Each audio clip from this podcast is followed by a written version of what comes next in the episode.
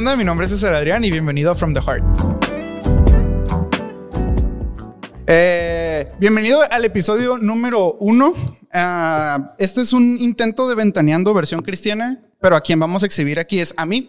Entonces, te quiero contar esta historia y por el título yo creo ya, ya más o menos sabes por dónde voy. Y el, ay, lo moví, perdón, Cristian. Pero el, el título de, de, de este episodio es Me hice un fake ID. Ah, te quiero contar algo que estaba, no que experimenté, pero viví, que estaba en la preparatoria y estábamos en el estacionamiento afuera de, del Instituto Aranguré. Eh, no me están patrocinando, pero si quieren patrocinar, pues... y, y, el caso es de que estábamos ahí afuera de este edificio y lo que pasó es de que eh, se acababa de acabar el grupo de jóvenes y estábamos afuera del edificio en el estacionamiento en la calle y se dieron las 11, 12, 1, 2 de la mañana y el guardia de esta escuela del Instituto Arangure le marca a la policía.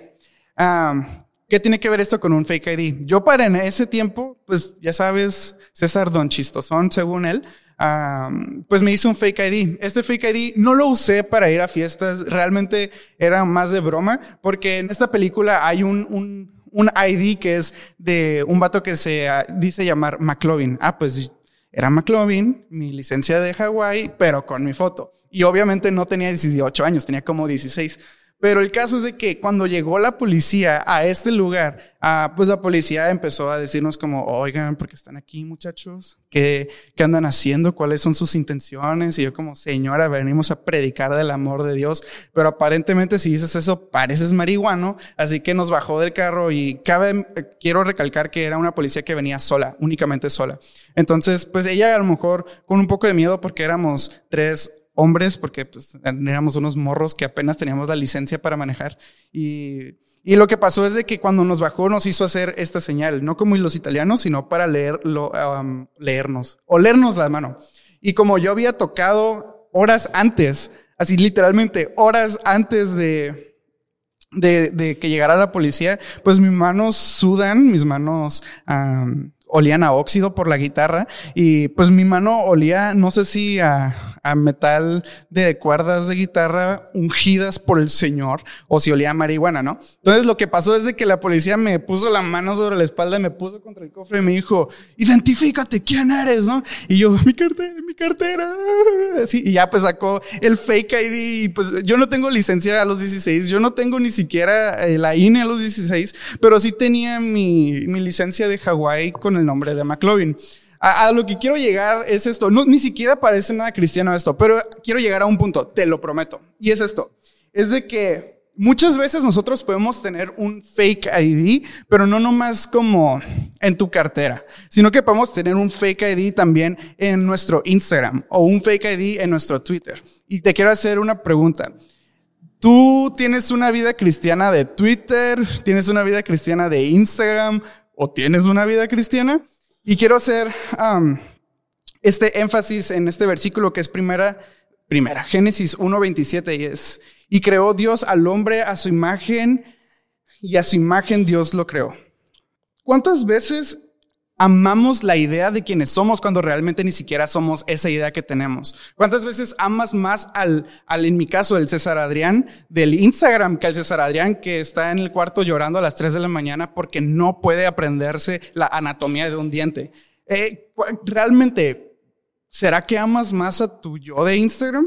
Y tengo un, unos pensamientos aquí un poco vagos, ¿verdad? Eh, y, y, voy a estarlos leyendo para ti mientras los desarrollamos juntos, ¿no? Y es, uh, fuimos hechos a imagen de Dios y Él plantó en nosotros un ser único, por lo cual tenemos una relación con Dios única.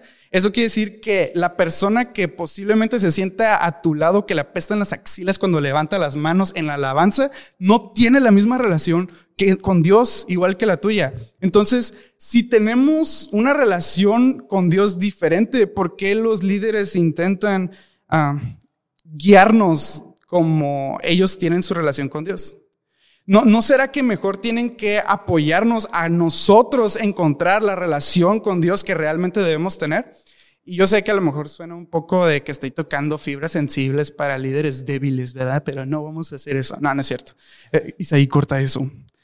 Pero quiero enfatizar en esto de nuestra relación con Dios y es que yo creo que, que Dios ah, te ama tanto personalmente a ti que Él, eh, él lleva una relación tan personal contigo en base a tu crianza, en base a tus dolores, en base a tus expectativas fallidas, en base a tus corazones rotos. Y, todo esto va, va utilizándolo Dios para tener una relación única contigo. Y, muchas veces intentamos vivir la vida de el, el, joven que se cree pastor como yo, o, o, el joven que, que intenta dar esa cara con, con sus amigos de un cristiano que realmente no es. Y muchas veces nos preguntamos por qué no estamos viviendo una vida felices, pero es que estás viviendo la vida de otra persona, ni siquiera es la tuya. Y siento que es sumamente difícil el intentar encontrar quién realmente eres cuando tú estás más enamorado de la persona que dices en tus redes sociales que eres.